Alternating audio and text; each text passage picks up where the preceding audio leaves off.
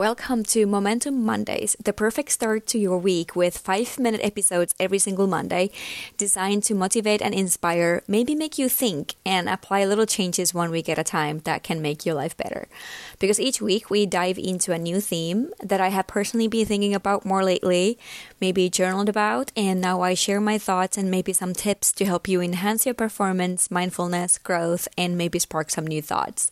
So tune in to make your Mondays just a little bit better and start your week with creating a momentum for yourself.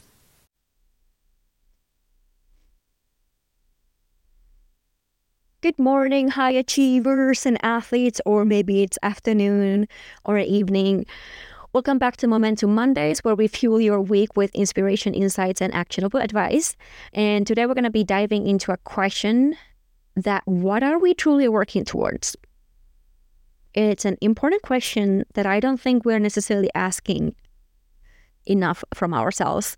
Why do we wake up each morning and push ourselves towards something? Like, what is the main reason for it?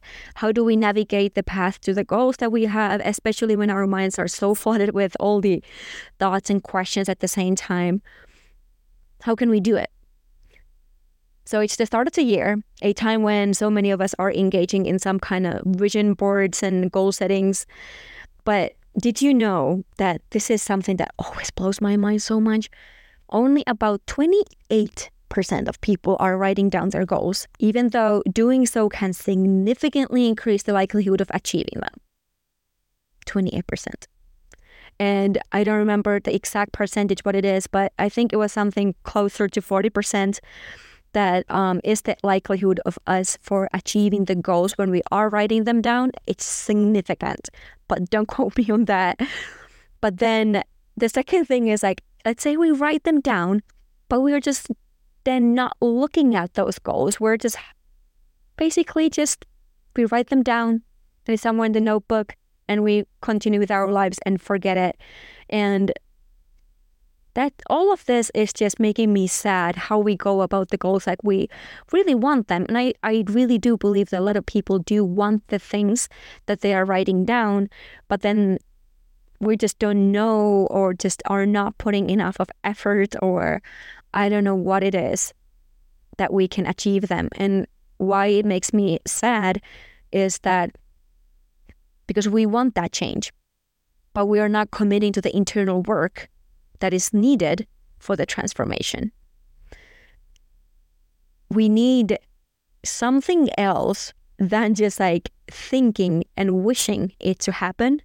Even though I know manifestation is a big thing nowadays, but there's there's also a difference between just wishing for something to happen, like a great body, and then forgetting that goal and just hoping like six months later you just have it magically.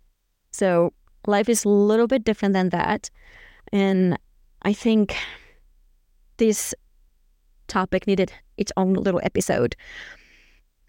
So let's start with the internal work that is needed for the transformations that will allow us then to achieve our goals.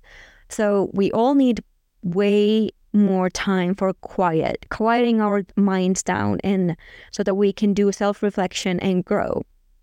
Because change is challenging, yes, but it is so much more achievable when we have a little bit of better understanding of our own limiting beliefs so that we can start tackling them one by one. And maybe also are realizing more about yourself and what you truly want so you can leave out the goals that are not necessarily serving the best version of you that you want to be becoming.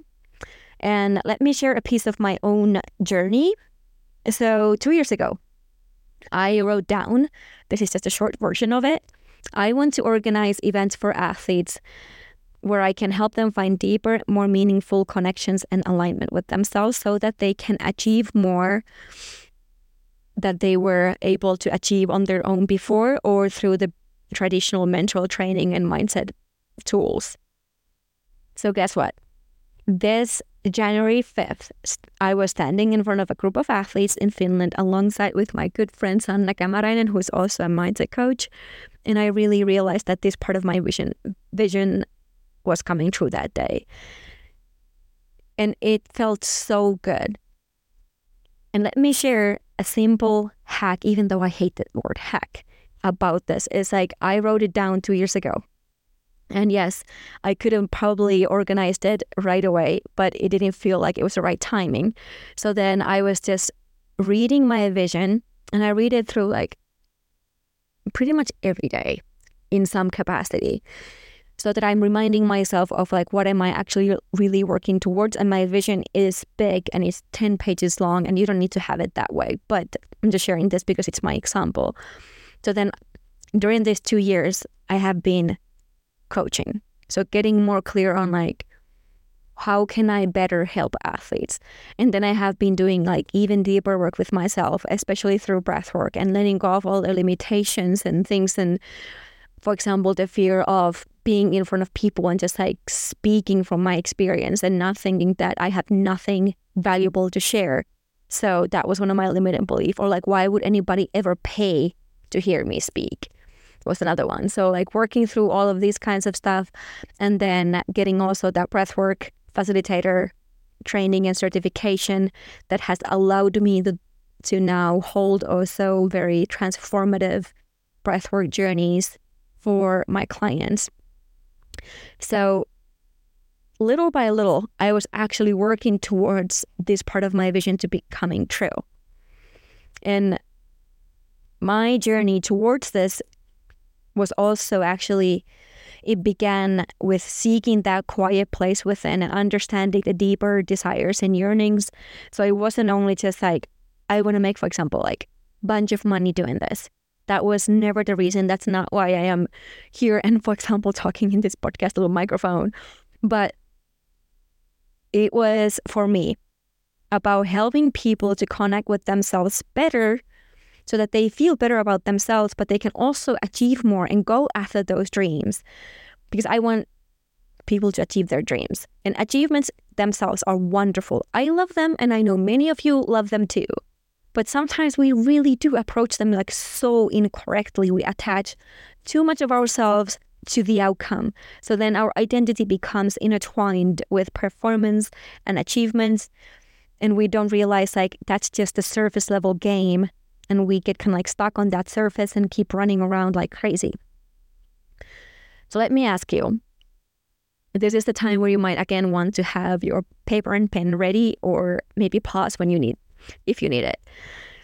What does the achievement represent for you? So let's say you have a goal that you wrote down. Take a moment to just like look at it and ask what does that achievement represent for you? Like why do you want it? Why are you striving for that particular goal? Like getting a six pack, or whether it's like reaching a professional milestone, that revenue goal, or stats in sports, or kilos on the scale. And then the second part of that question, which is really important, is that what is that perception you're after when you have that? What is the perception you're after when you have that? So imagine that you already achieved it.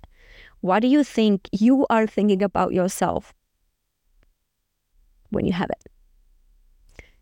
Or what do you think or hope other people will think of you when you achieve it?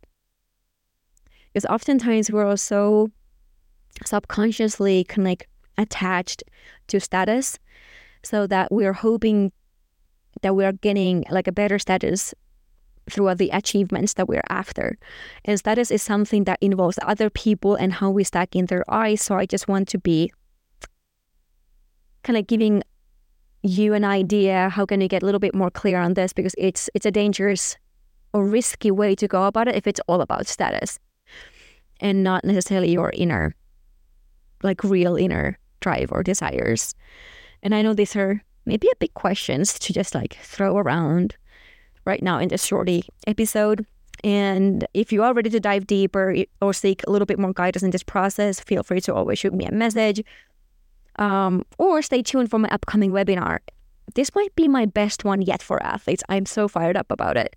But if you're listening to this episode later and this webinar isn't available anymore, then again, don't hesitate to send me a message and talk about this topic because I love it and I want you to achieve more things, but also through you feeling better about yourself, even without the achievement yet on your table.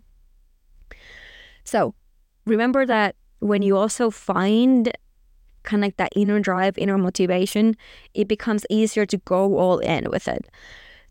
Because then the fear of failure is diminishing and the risk of not trying becomes greater than the risk of trying and not maybe like getting what you wanted.